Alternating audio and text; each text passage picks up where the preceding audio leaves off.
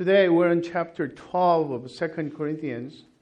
Um, as you sensed these whole uh, chapter 12 and even chapter 11, there's so much complaints and Paul's defending himself, and there's uh, drastic difference between Apostle Paul's approach and life and philosophy and, and ministry versus these intruders, new apostles who claim to be triumphalistic, who claim that they were recommended by the original apostles in Jerusalem. They were drastically different. And because of these false apostles and um, Apostle Paul uh, sarcastically used the word super apostles, superlative apostles. Obviously, the Corinthians were uh, stirred in complaints against Paul as well and doubted. So before we jump into today's passage, which is chapter 12, verse 11 through 21, let's have a really quick uh, overview of the Corinthian Christians or churches' complaints against Apostle Paul. Here's the first one. Their complaint about Paul's modesty as his inferiority. So basically, what they're saying is Paul, why can't you be more like these fantastic apostles from Jerusalem? They're assertive, they have a charisma, uh, even from our uh, language. They're incredible speakers. They know how to sell themselves. But Paul didn't boast. Paul actually shied away from boasting, uh, becoming looking very fantastic intentionally because of uh, Paul's conviction that he didn't want to get in the way of the power of the Holy Spirit. Even his eloquence, his, even his wisdom, personal wisdom, can be hindrance for these people. So his meekness was there too. And then meekness was complained also too. They complained about Paul's meekness as a weakness. Um, appreciated uh, last week's sermon by Bo. Remember, Bo said, you know, um, we sometimes misunderstand a meek person as a weak person. Actually, meek, weak person cannot be meek person because there's a sense of a much control or power and, and strength. And, you know, I, when it comes to the lack of control, do you remember Mice and Men? Um, he had a, such a strength, but he didn't have a control of his own power. He's regretful after the you know tragic incident happens.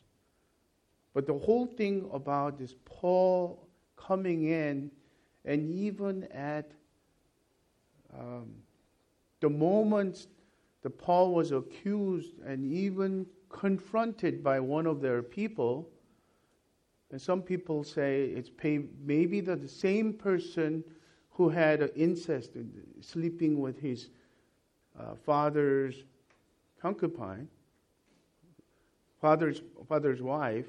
Maybe that 1 Corinthians 5 is the same person is confronting. Who are you to say all this? But it's not so much about him, but Paul's sad he calls it tearful visit last time when he visited. Corinthians didn't do anything. They're not even a neutral person, a people, where kind of, he has some, something to say in it. Paul was not only disappointed,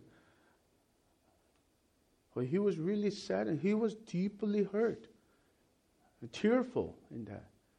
But even then, Paul didn't fight back.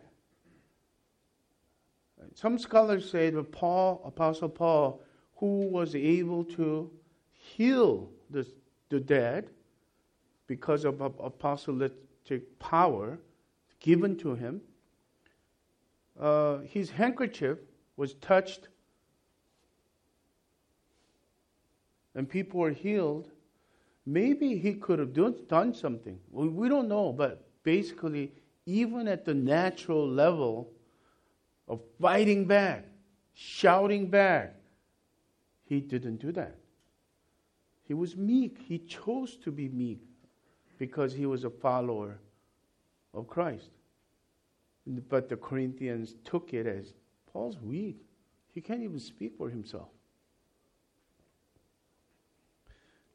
So, why can't you lead more forcefully and powerfully without being unimpressive and weak in person. You're only strong on your letters.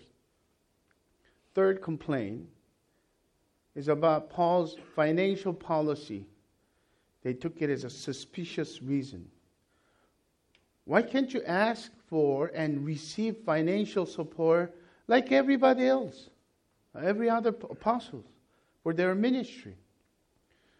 These uh, false apostles came into their town and from Jerusalem, they probably charged their, for their teaching incredible amount. But the one funny thing about that that they liked it. Their leadership was uh, abrasive, treating them like slaves. But they actually thought because God's power is in him, He's so much authority is in him. Kind of reflects what's going on in our world too.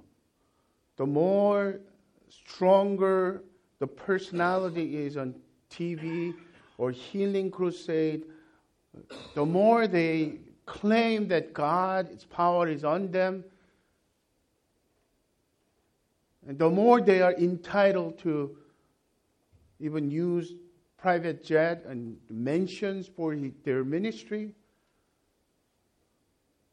There, there's a sense that people said, oh, maybe he really has something. But un- unlike them, Paul was basically, I don't want to burden you financially.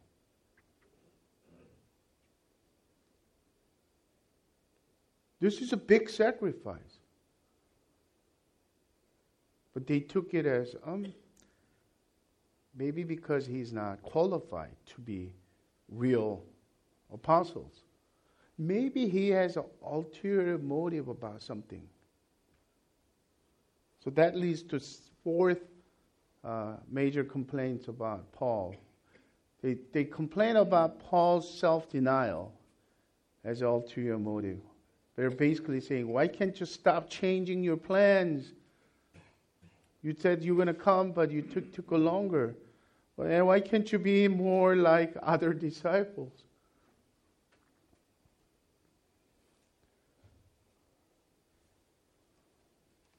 You see, today's passage, if we are not watchful, we're going to distance ourselves. Oh, that's Paul, that's Corinthians, but nothing like that happens in our days anyway. You know, according to uh,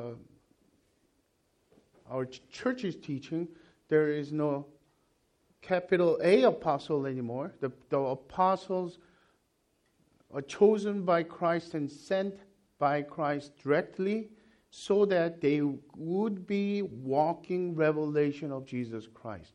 In other words, walking New Testament. And because of that, they're given, they're given with the special signs and wonders. There's none of that. So, what's the point? Know, actually, there is a tremendous relevance and uh, urgency in our days. because there are people walking around with this kind of mentality. Their churches are big. And their crusade and their gatherings are huge. And they're on TV.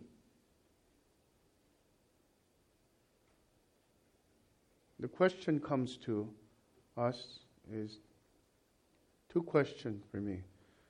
How do we discern who's true spiritual leader?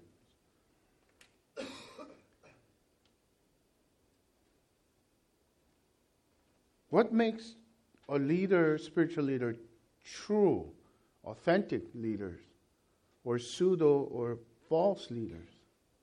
And the second thing is, well, in some sense, I'm leading spiritually. My home, I lead my wife and children. And even if you are at work, in some sense, they're new Christians and they're uh, Christians who are younger, and even at our church, you're leading. Even if you're homemakers with the little ones, you are some sense of exercising spiritual leadership. And the question is, what does it look like for, for me to grow as a spiritual leader? What are the essential, genuine qualities of spiritual leadership? True spiritual leadership. And as we have that mindset, we're going to see clear difference, radical difference. So basically, the triumphalism that false apostles had, which is very similar to our prosperity gospel uh, preachers. The triumphalism basically said if you have enough faith, you could be triumphal in every aspect. There's no more suffering, no more sickness, no more failure. You could be confident. You could be claiming the kingdom of God for, for yourself. So, stylistically, you could see they're not so much different, maybe even more strangely more arrogant, self promoting than even the typical worldly charismatic speakers and leaders because there's a God component, is that.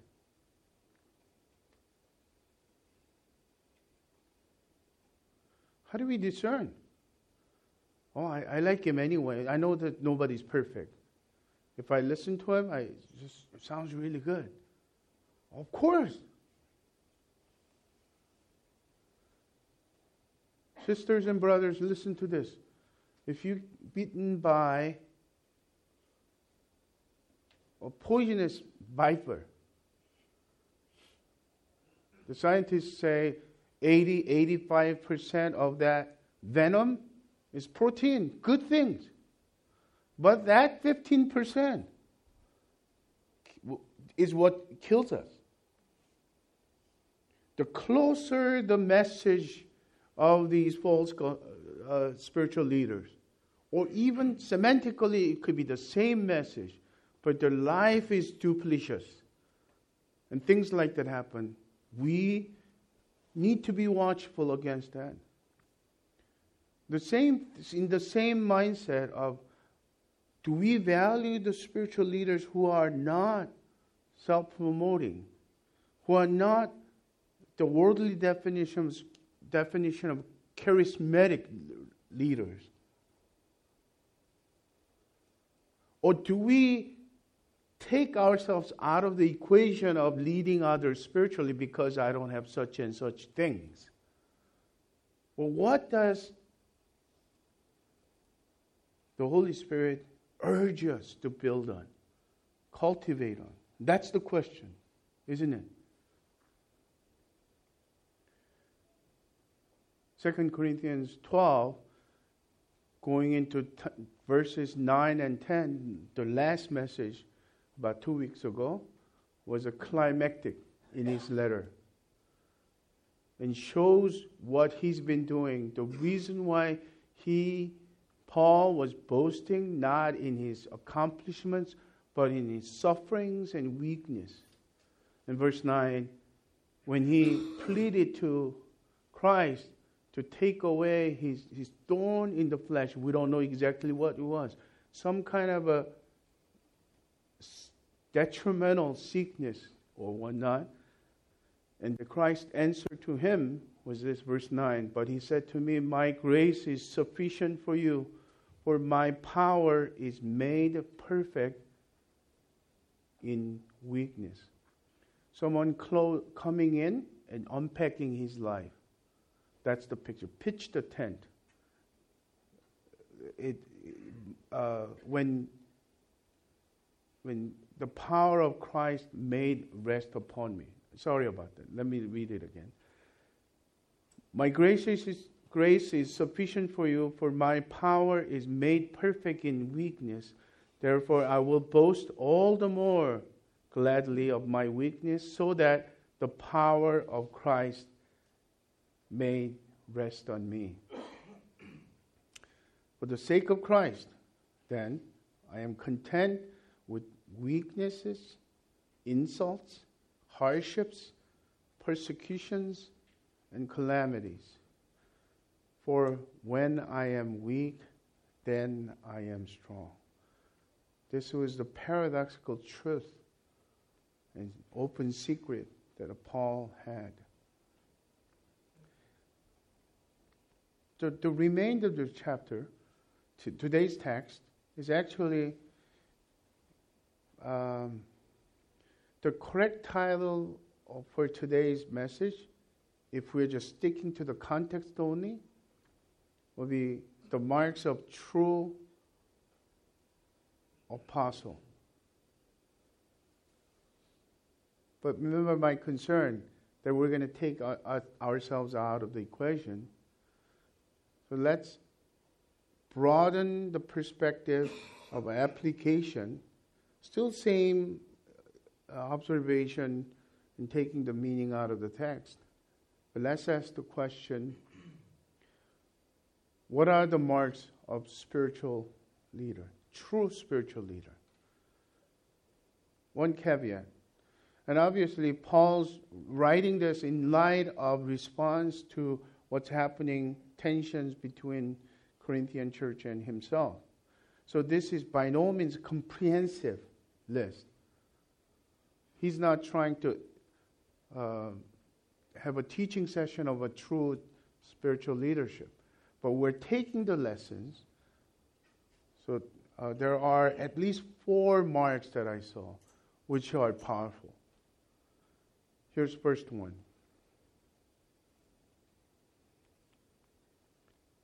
Help me, I'm stuck.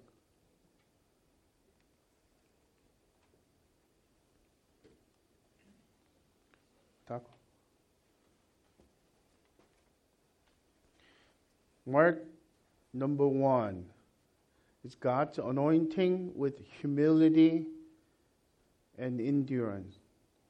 In other words, Paul used God given authenticating signs with genuine humility and great endurance.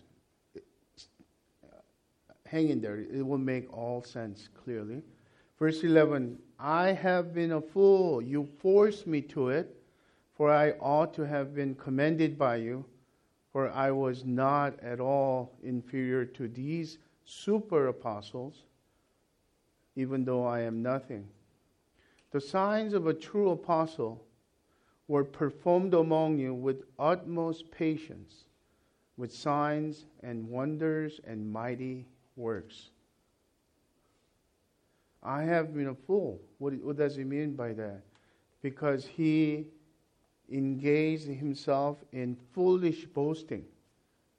Or started with his, his uh, pedigree, pedigree of, about his Hebrew of Hebrews, Israelites of Israelites, Benjaminites. You know, but he quickly turned to his suffering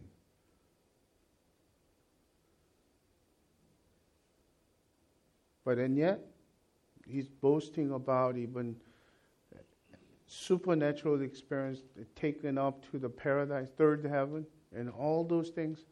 that he felt really uncomfortable doing that and concluded with that God's power revealed in his weakness, then he continues on, I've been a fool. I, I would rather not do these kind of foolish posting, even if it's,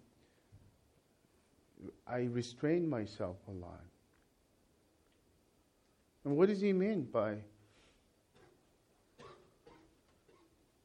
the signs of true apostle were performed?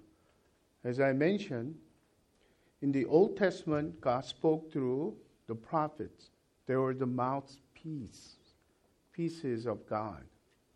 But in the New Testament, the prophet's role was not so much of a mouthpiece of God, but the prophets were, the prophecy, New Testament prophecy was to edify the church, to, to spoken relevant, maybe timely words to one another not an eternal, lasting Word of God with a universal principle. So I still believe, as a, I'm not a cessationist, continuationist, meaning that I believe that miraculous gifts are still continuing, but not in the uh, the Old Testament way, the New Testament of prophets. We, you and I, could have gift of prophecy, of speaking the prompting of the Spirit, the urges of the Spirit within that time, um, the relevant time frame, not as a universal word of God, not as the ultimate authority of God. But the New Testament was laid upon the foundation of the apostles. The the 12 apostles to begin with, well, not counting is Judas Iscariot, 11 disciples who walked day and night with, the, with Jesus, being taught and seeing the works and the teaching of Jesus hands on. And special case like Apostle Paul, who was given the revelation by the risen and resurrected Christ and we don't know exactly what type of things that he received, but all the things that he received considered the revelation from Christ became at least 13 books of the New Testament written by Apostle Paul. It was not Paul's word, it was inspired by the Holy Spirit and the signs wonder were validating, authenticating signs from, the, from God. So when Apostle Paul showed up, there were miracles. But the difference between these false apostles who came, who were showing up, and maybe they were able to bring some kind of miraculous healing and things as well.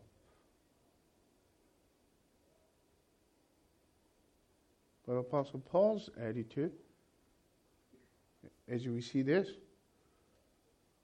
I'm not inferior, self respect. But even though I am nothing, this is genuine humility. if you are leading someone, God has anointed you with some gift. And that's God given gift, anointing. And some people have this uh, visibly effective and fruitful whether it's a, you, are, you are incredibly gifted in the eloquence of speech or some kind of leadership skill that you might have that. There is no question about it. Because, because of those things, sometimes we are fooled by these pseudo false spiritual leaders, aren't we? But the difference is genuine humility and great endurance. We need to dwell upon this a little bit. So, genuine humility is having both self respect. I'm not inferior, but I'm nothing. It kind of re- reminds me of these situations when I was younger. I used to say that too, but well meaning young uh, leaders, and that you, you, you know, that person led an incredible meeting or spoke incredible sermon. And then people come to him, oh, that was wonderful. Oh, yes, even singing also too. It was inspiring. Your voice was like angel's voice, and God spoke to me through your song. There's some people who say, trying to be humble, good, good intention. Oh, it wasn't me. It was all God. It was Spirit. I didn't do anything. I still remember one person, and in writing, I, I didn't hear a person. Well, you need to learn to take compliment and say thank you. If if God really did that all and you didn't do nothing, He could do much better than that. True.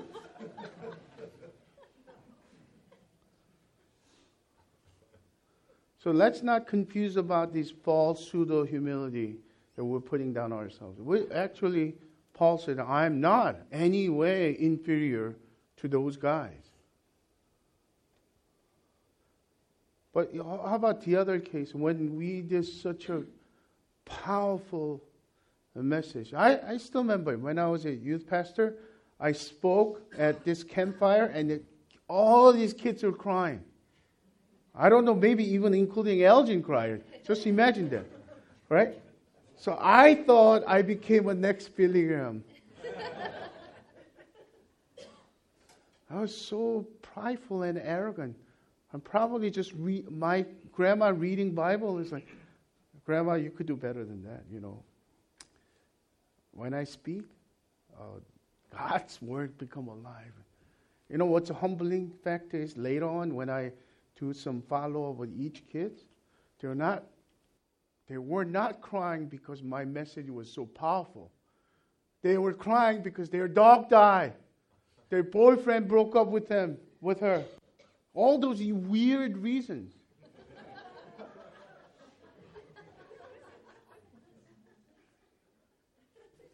How about great endurance? Uh, uh, a, ESV, English Standard Version, translates it as with utmost patience.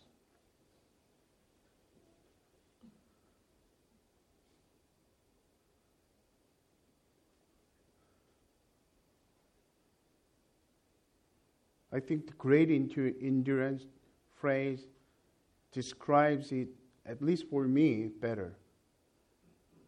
Because contextually, what Paul is saying is be, not because of these um, God given supernatural works and signs and wonder.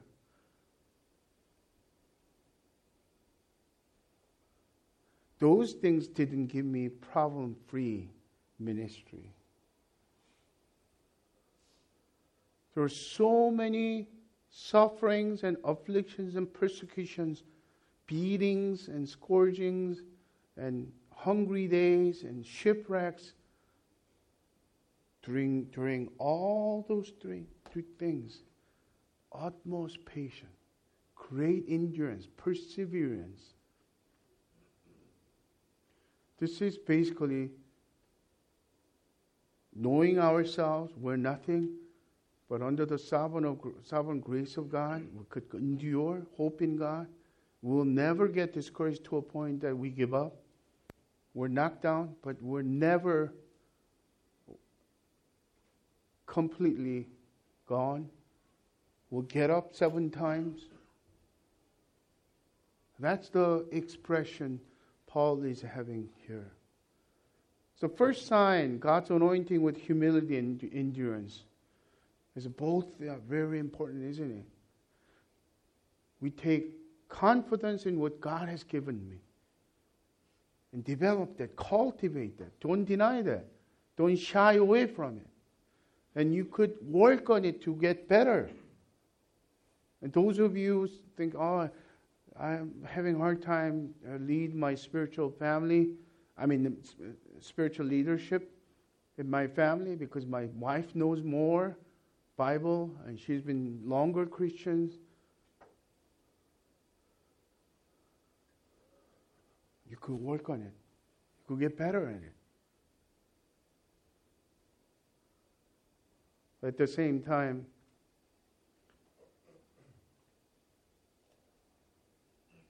having that clear perspective of we are every one of us is nobody serving somebody. There is no such a thing as great servant if you think about it. We are all lame servant serving great God.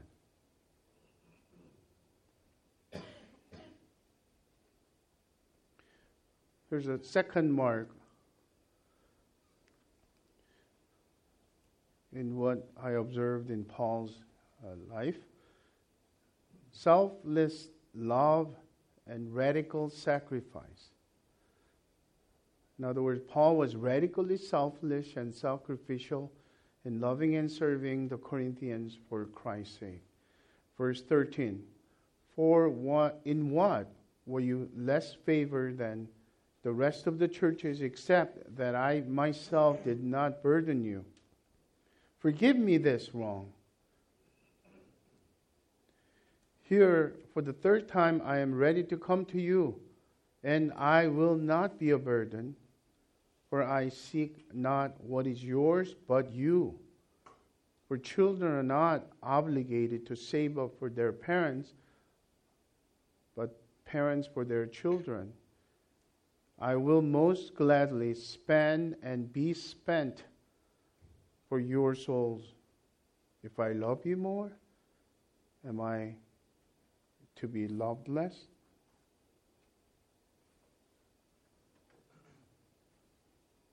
And Paul's talking about, you guys complain a lot about uh, my qualification or that I didn't do enough authoritative, powerful, forceful, charismatic work on you guys.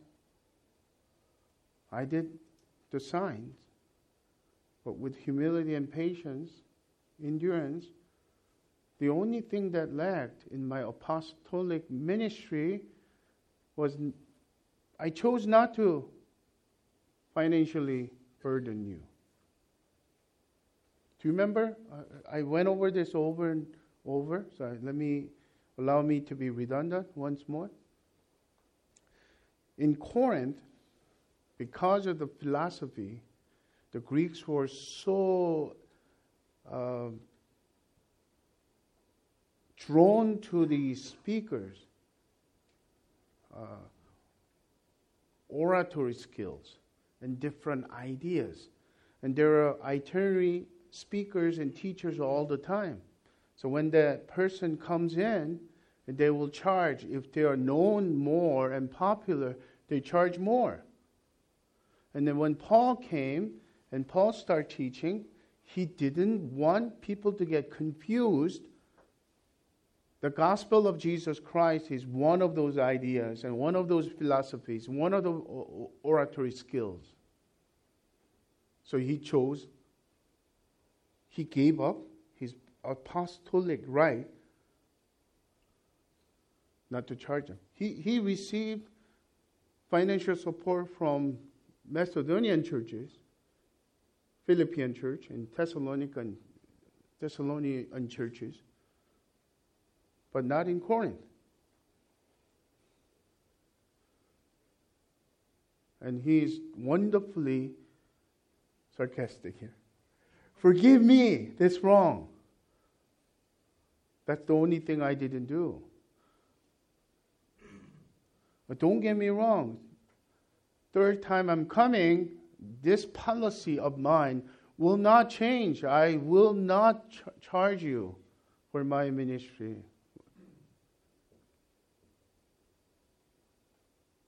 Well, that's radical. And that's selfless. And the expression that shows how Paul is holding back nothing and loving and serving them to spend and to be spent for your souls. I know a little bit of that. I actually, looking at younger pastors, and sometimes I, I just wish they would learn this lesson. I'm indebted to the pastors ahead of me. But I still remember the time I was a merely a volunteer youth leader. And God used that opportunity to open my eyes, to fall in love with those teenagers. And when I became serious about my ministry, there's a stipend, there's a part time pay, but it wasn't the part time pay or the recognition from the church. Actually, the more they uh, gave this recognition, it patronized me.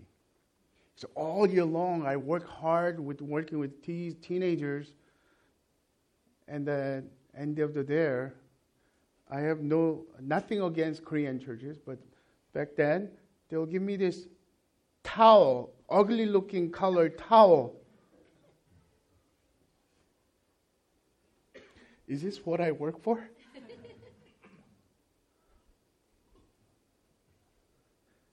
Because some of those people, without the title and without mentor, without any official positions, and uh, I'm really indebted to the full-time staff workers of Campus Crusade for Christ and navigators. They poured out their love in me. They bought lunches and dinners and coffee. So, in turn, when I turned and, and God caused me to fall in love with these teenagers, I held nothing back. Back in early 90s, when I, when I was close to 30, I was desperate of getting dates um, because coming from Texas, I didn't know anyone, and I had to, you know, help out my mom's business, uh, kept her in a building situation, and then my youth ministry took up all the time. But I didn't care. But when you really love someone spiritually because of genuine care, and you really want that their spiritual growth, Holy Spirit gives you more love. I get excited whenever I see their faces. The funny thing is that our, our six uh, seniors were in our youth group back then, were asking each other, and they're going to prom. But 1.30 in the morning, I get a call from one of them and said, Paul, can we come by? 1.30 in the morning, I was living with my parents back then. 1.30 in the morning, you guys don't have life. This must be most exciting, way out there, out there kind of light, night. But you want to come all the way down to your youth pastor's house? 1.30 in the morning? Yeah, we do. So they came. They took a picture. I was looking very sleepy and with shorts and going with this tuxedo guys and all these fancy dresses, and I'm taking a picture. That is one of my fondest memory in ministry. There's some memories in my college ministry days. Um, who would I, I, I will never forget because I was working full time at import and export business. By the time when I, you know, come, came down to UCI campus and working, talking and sharing with these college uh, kids. I'm falling asleep as we talk. Are you awake, Paul? I'm in the car sometimes. Like I'm about to go. Like a little more conversation. He's asking questions. You know, she's asking questions. I'm just trying to respond. And one of them was Jessica. Do you remember that?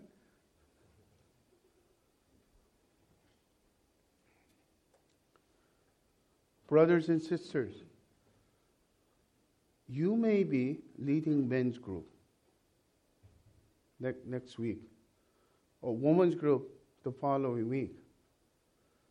But if you pour your heart into it, it becomes selfless and radically sacrifice. You hold not that thing back. The God given opportunity will blossom.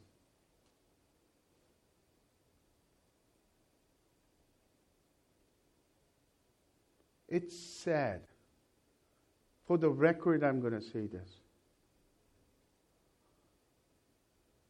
Any pastors who consider their work as a monitorial job is the saddest thing. Last week, I was at a, a pastor's gathering, monthly gathering. One of them has, because of his stress and cancer, news, news about cancer came up. One of them is church, two leaders are fighting so much, the church is going through so much uh, turmoil. He can't sleep. And I didn't want to say much because I thought, you know, searching for a facility is a big deal. But oh, compared to you guys, I'll just be quiet. but the point that I'm making is this why would you want to do this for money? If it's just for money.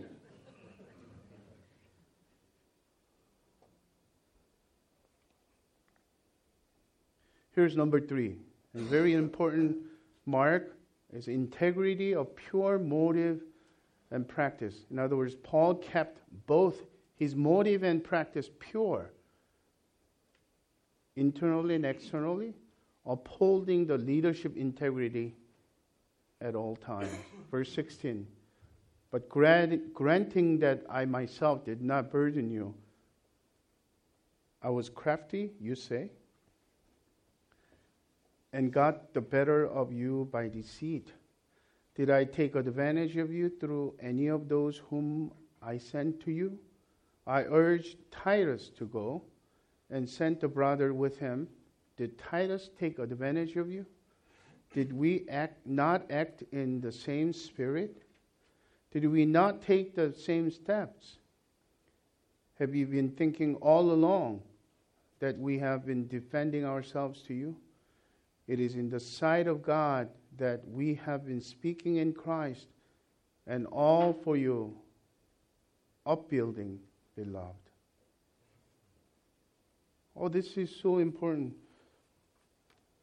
Paul's radical difference compared to other the super apostles, false apostles. Um, Paul kept his motive, internal motive, pure, and his practices very pure. As a matter of fact, 2 Corinthians chapter 8 and 9 is two chapters are devoted to make sure that integrity aspect is clearly di- displayed. He put measures for the accountability about money. You know, what was going on? Maybe the projection happened. The false apostles, is, you know, he's not asking for financial support but he's actually asking for collection for the Jerusalem church. I think we know why. The, compared to his minimal da- daily financial support, the collection for the poor in Jerusalem for several months, it will be huge amount. That's what, it, what they mean by crafty. I think they would have done it exactly the same way. the projection probably happened. But we know, and the history verifies it. Paul's conscience was clear, his motive and practice was clear, his integrity was intact at all times. I shared this before. The difference between my previous ministry and this, this ministry, I now lift every rock of my heart, not assuming there's nothing there. There are times when I lift my rock. Even nowadays, I feel disgusted about mixed motive and duplicitous mind. And I need to confess to the Lord. That's what it means to be pure vessel that God is using for the long run. This kind of work not happens in public. So our discernment should be not in public either. Just because, oh, that person sounds really godly, very fantastic. I, the Word of God becomes alive so relevant. Uh, two, two ways also too, right? So we need to cultivate our integrity as well. My younger days, when I was reading A.W. Um, this quote, A.W. Tozer's quote in J. Oswald Sanders, uh, Spiritual Leadership. I would never forget that impact, even to this day. Tozer writes A true and safe leader is likely to be one who has no desire to lead, but is for- forced into position of leadership by the inward pressure of the Holy Spirit and the press of the external situation. The true leader will have no desire to lord it over God's heritage, but will be humble, gentle, self sacrificing, and altogether as ready to follow as to lead when the Spirit makes it clear that a wiser and more gifted man than himself has appeared. I still remember how ambitious I was how eager to lead, how I could make a difference if somebody leave, give me opportunity. I know Tozer was right. If I didn't get rid of that constantly, the subtle motive mixed with good notions, I would not be a true leader. I would not be a safe leader. to those of you, we have a lot of shy, you, know, spiritually shy people. Oh, I, am not qualified to lead. I, I don't think I have what it takes to lead. Maybe you ought to take a look at this too. If you really don't have desire, is it a good thing? Or maybe the point is, you know, inversely, there's something in it. Your comfort, your own self identity. You don't want to get rocked. You don't want to be seen uh, vulnerable in, a, in, in front of others. But it's basically it's about you rather than God. Will you take a risk? A true and safe leader is I don't want to take a risk, but yes, Lord, in obedience to you. You need to have that hard talk with your teenager, with your, with your elementary school child about the Word of God, about love of God, about repentance and brokenness. That's spiritual leadership. It's so easy to be liked if you do all the things that just pleases your children.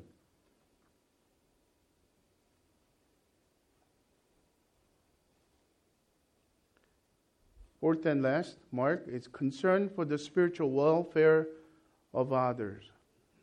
In other words, Paul's ultimate concern was not his vindication, but for others' spiritual welfare. In other words, holiness. All this is powerful as well. Verse 20 For I fear that perhaps when I come, I may find you not as I wish, and that you may find me not as you, as you wish. That perhaps there may be quarreling, jealousy, anger, hostility, slander, gossip, conceit, and disorder. I fear that when I come again, may, my God may humble me before you, and I may have to mourn over many of those who sinned earlier and have not repented of the impurity and sexual immorality and sensuality that they have practiced.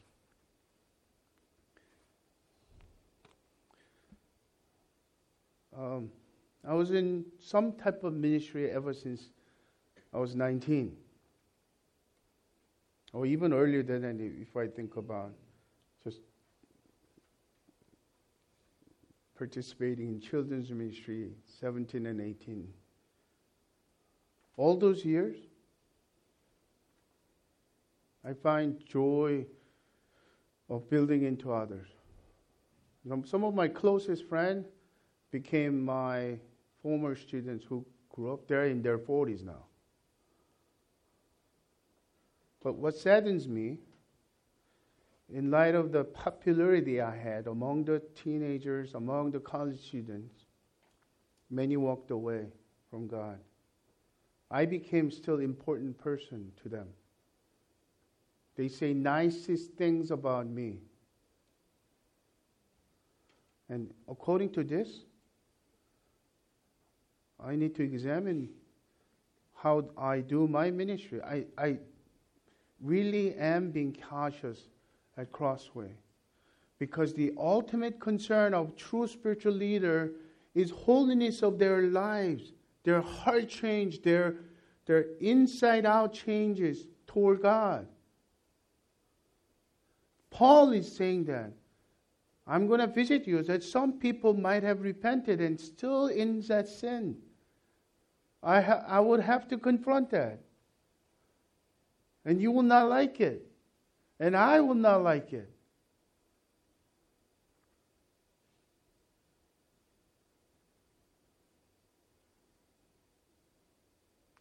Moms, dads, sometimes you need to choose to do things that will make your teenager or younger children like you, not like you, but sometimes hate you for it, for that.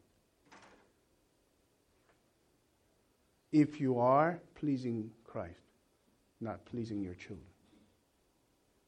In the whole realm of the the perspective, the true love for our children is exactly that as well.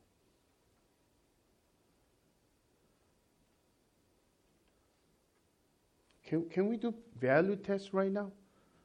The next Sunday, I'm going to be actually speaking on this more, but true, true value test. Would you want your children go to Ivy League school, become a doctor and lawyer, and walk away from their faith. Or your children might not make it to Ivy, Ivy schools, but they barely make it some type of career, but still stay hot in loving the Lord. Which one would you choose?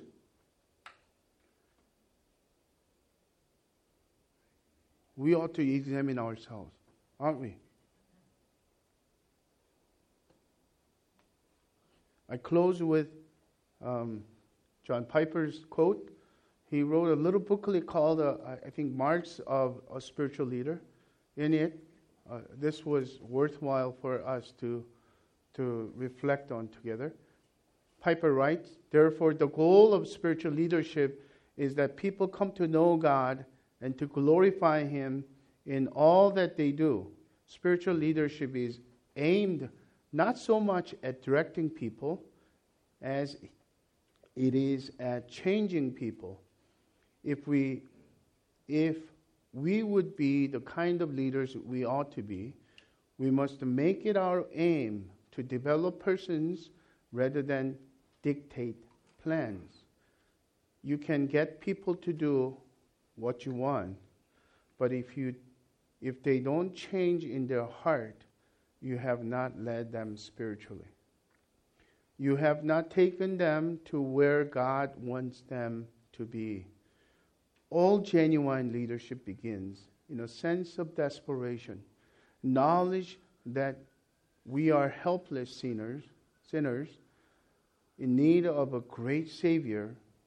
That moves us to listen to God in His Word and to cry out to Him for help for, and for insight in prayer. That leads us to trust in God and to hope in His great and precious, precious promises. That frees us for a life of love and service, service which in the end causes people to see and give glory to our Father in heaven. Piper is so right, isn't he? As we conclude, let's recap quickly the four marks of spiritual leadership God's anointing with humility and uh, endurance.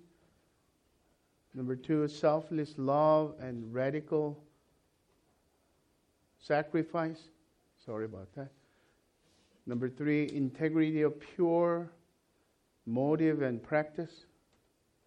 Number four, concern for the spiritual welfare of others.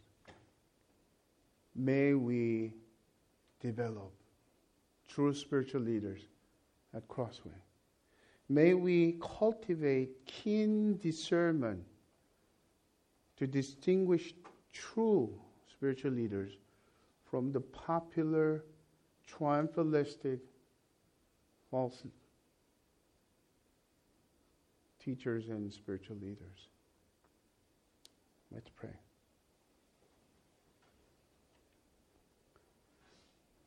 Father, we are so grateful for uh, your word.